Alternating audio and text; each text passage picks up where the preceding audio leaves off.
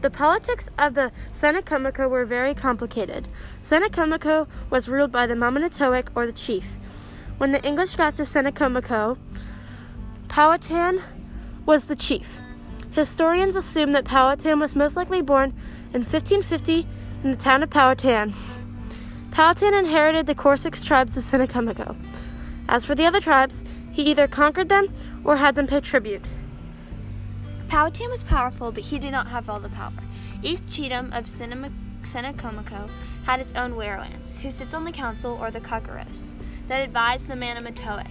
Sometimes the paramount chief would ask the council for the advice on the matter, but sometimes he would act alone.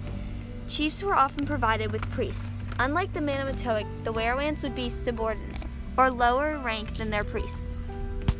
Unlike many of Powhatan's successors, focused on diplomacy with others, many of the other successors acted like war leaders. Powhatan was powerful against anyone he wanted, and he did not hesitate to use them. He also was in charge of the welfare of people. People, the people gave him power when the people felt like Powhatan was leading them well. They also gave him tri- more tribute mostly food for scared rituals and times of need.